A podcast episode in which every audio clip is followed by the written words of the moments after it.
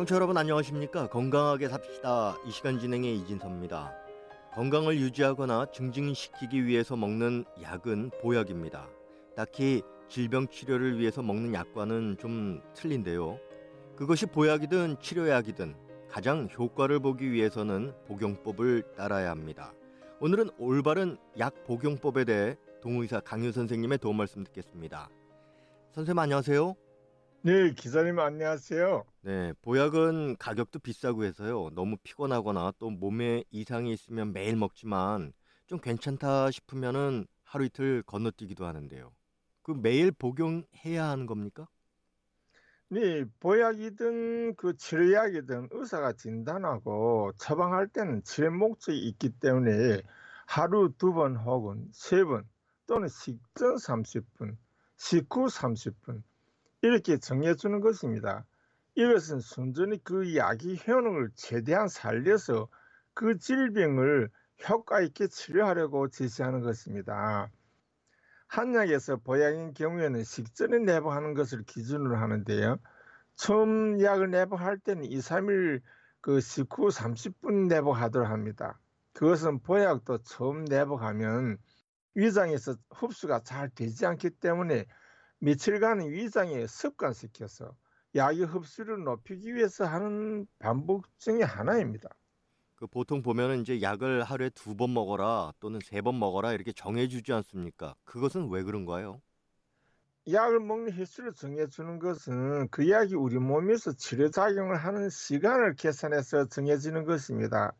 예를 들면 항생제일 경우 8시간 간격으로 하루 세번 내복 혹은 주사하기도 하고 또 같은 항생제인데 12시간 간격으로 하루 두 번 내복하거나 주사하는데 이것은 그 약이 치료 효능이 유지되는 그 시간을 정한 것입니다. 보약은 거의 모두 하루 두 번 내복하는 것으로 되어 있습니다. 보약은 대체적으로 약성이 세고 몸에 오래 머물러 있거나 축적되어야 됩니다. 이런 약효를 충분하게 이용하기 위하여 아침과 저녁에 그것도 식전에 내복하게 하여 몸의免疫 기능을 높이거나 유지하는 데 도움이 되도록 하기 위하여 정해진 것입니다. 그리고 이제 빨리 나으려고요. 좀 먹으라는 것보다 더 먹는 경우도 있지 않습니까? 이건 어떻습니까?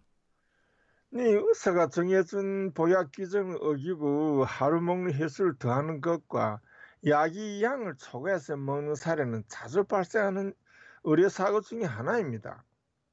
특히 항생제를 과하게 먹으면 여러 가지 부작용과 중독 증상이 나타납니다.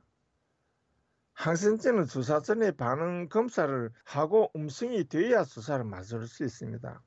그런데 어떤 환자는 병을 빨리 고치려는 목적에서 처방한 항생제 양을 초과하여 맞거나 8시간 간격으로 맞는 것을 10시간 간격으로 줄여서 맞는 경향이 있습니다.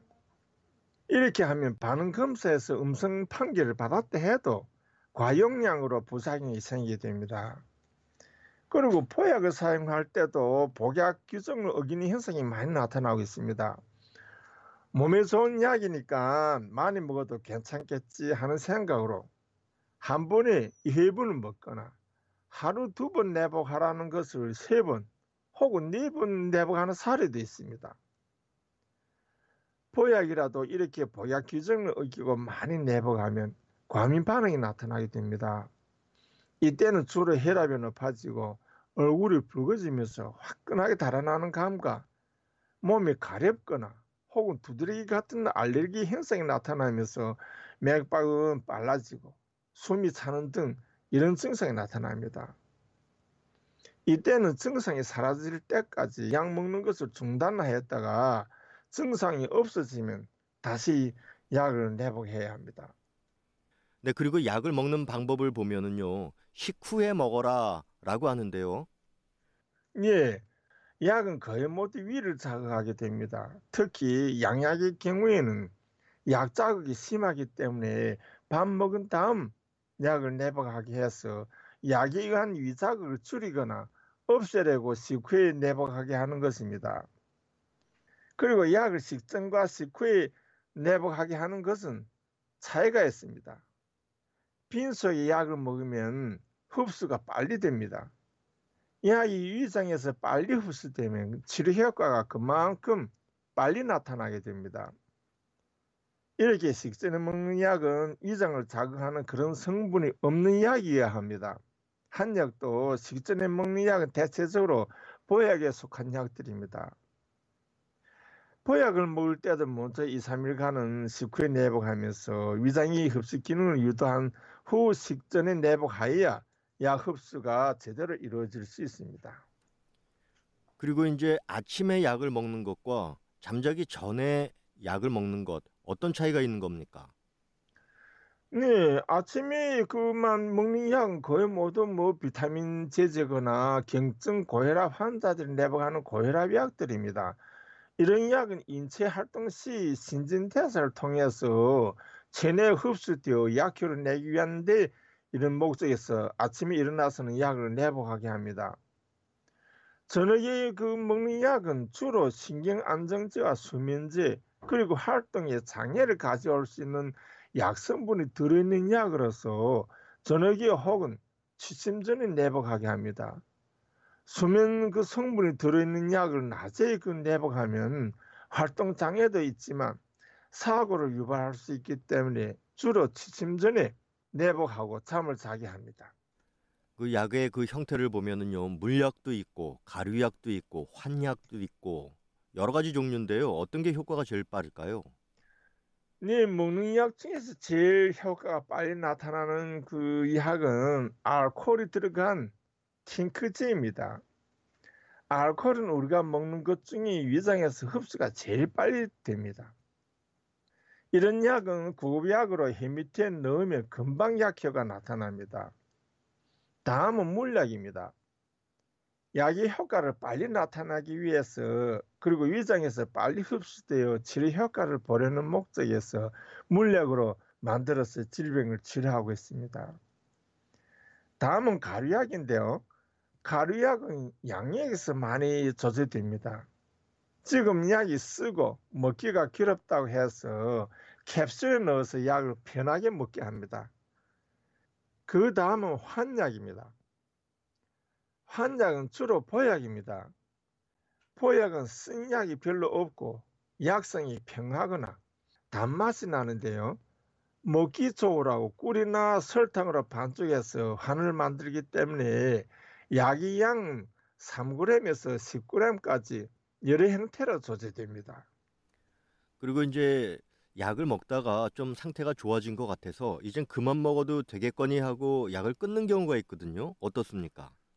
네, 그런 사례가 많습니다. 주로 양약인데요. 처음에는 열심히 먹다가 일단 열도 내리고 몸이 편해지면 차츰 약 먹는 횟수가 적어지다가 이전에 병이 나았는데 더 먹지 않아도 된다고 자체 판단으로 약 먹는 것을 임의로 중지합니다. 의사가 약을 3일분, 5일분, 7분 처방하는 데는 그 병의 치료와 완치를 위해서 내복 기간을 정하는 것입니다. 그런데 7분 약을 3일에 먹고 그만둔다면 그 당시는 병이 난 것 같지만 재감염을 일으켜서 병이 재발할 가능성도 높아지게 됩니다. 특히 베니실린 주사약은 주사 시 아픔이 심하게 나타납니다. 아이들은 무조건 울게 되고 어른들도 상을 찌푸리게 되죠. 이런 아픔 때문에 환자들은 페니실 주사를 맞기 매우 꺼려합니다. 이런 아픔 때문에 의사가 질 처방하거나 10일 처방하는 페니실 주사를 맞다가 도중에 포기하고 맞지 않으면 치료하던 질병은 내성이 생기면서 그 다음부터는 약이 단위수와 용량 높여야 소염작용을 하게 됩니다. 이렇게 항생제 주사는 맞다가 도중에 포기하면 먼저 치료한 것도 모혈이 되기 때문에 의사 지시대로 반드시 치료 시간과 치료 기간을 지켜야 합니다. 네, 이제는 마칠 시간이 됐습니다. 약을 복용할 때 주의사항이 있다면 어떤 걸까요? 네, 질병을 치료하는 모든 약에는 유통기한이 있습니다. 특히 항생제는 유통기한을 넘기면 약성이 떨어지게 되어 있습니다. 유통기한이 지난 항생제를 사용할 때는 단위수를 적절하게 높이고 용량도 조금 높게 하고 사용해야 합니다. 그리고 유통기간이 지나서 약이 효력은 떨어졌지만 항생제 반응 검사는 반드시 해야 합니다.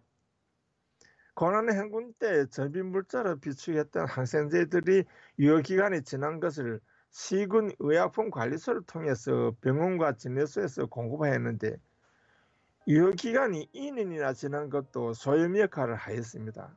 그러나 양약은 유통기간이 지나면 독성이 더 세지고 변질될 우려가 있기 때문에 내방하는 것을 삼가해야 합니다. 다음 시간에는 통증에 사용하는 민간요법에 대해 말씀드리겠습니다. 네, 선생님 오늘 말씀 감사합니다. 네, 감사합니다. 여러분, 안녕히 계십시오. 건강하게 삽시다. 이 시간에는 올바른 약 복용 방법에 대해 전해드렸습니다. 지금까지 도움 말씀에는 동의사 강윤 선생님, 진행에는 저 이진섭입니다. 고맙습니다.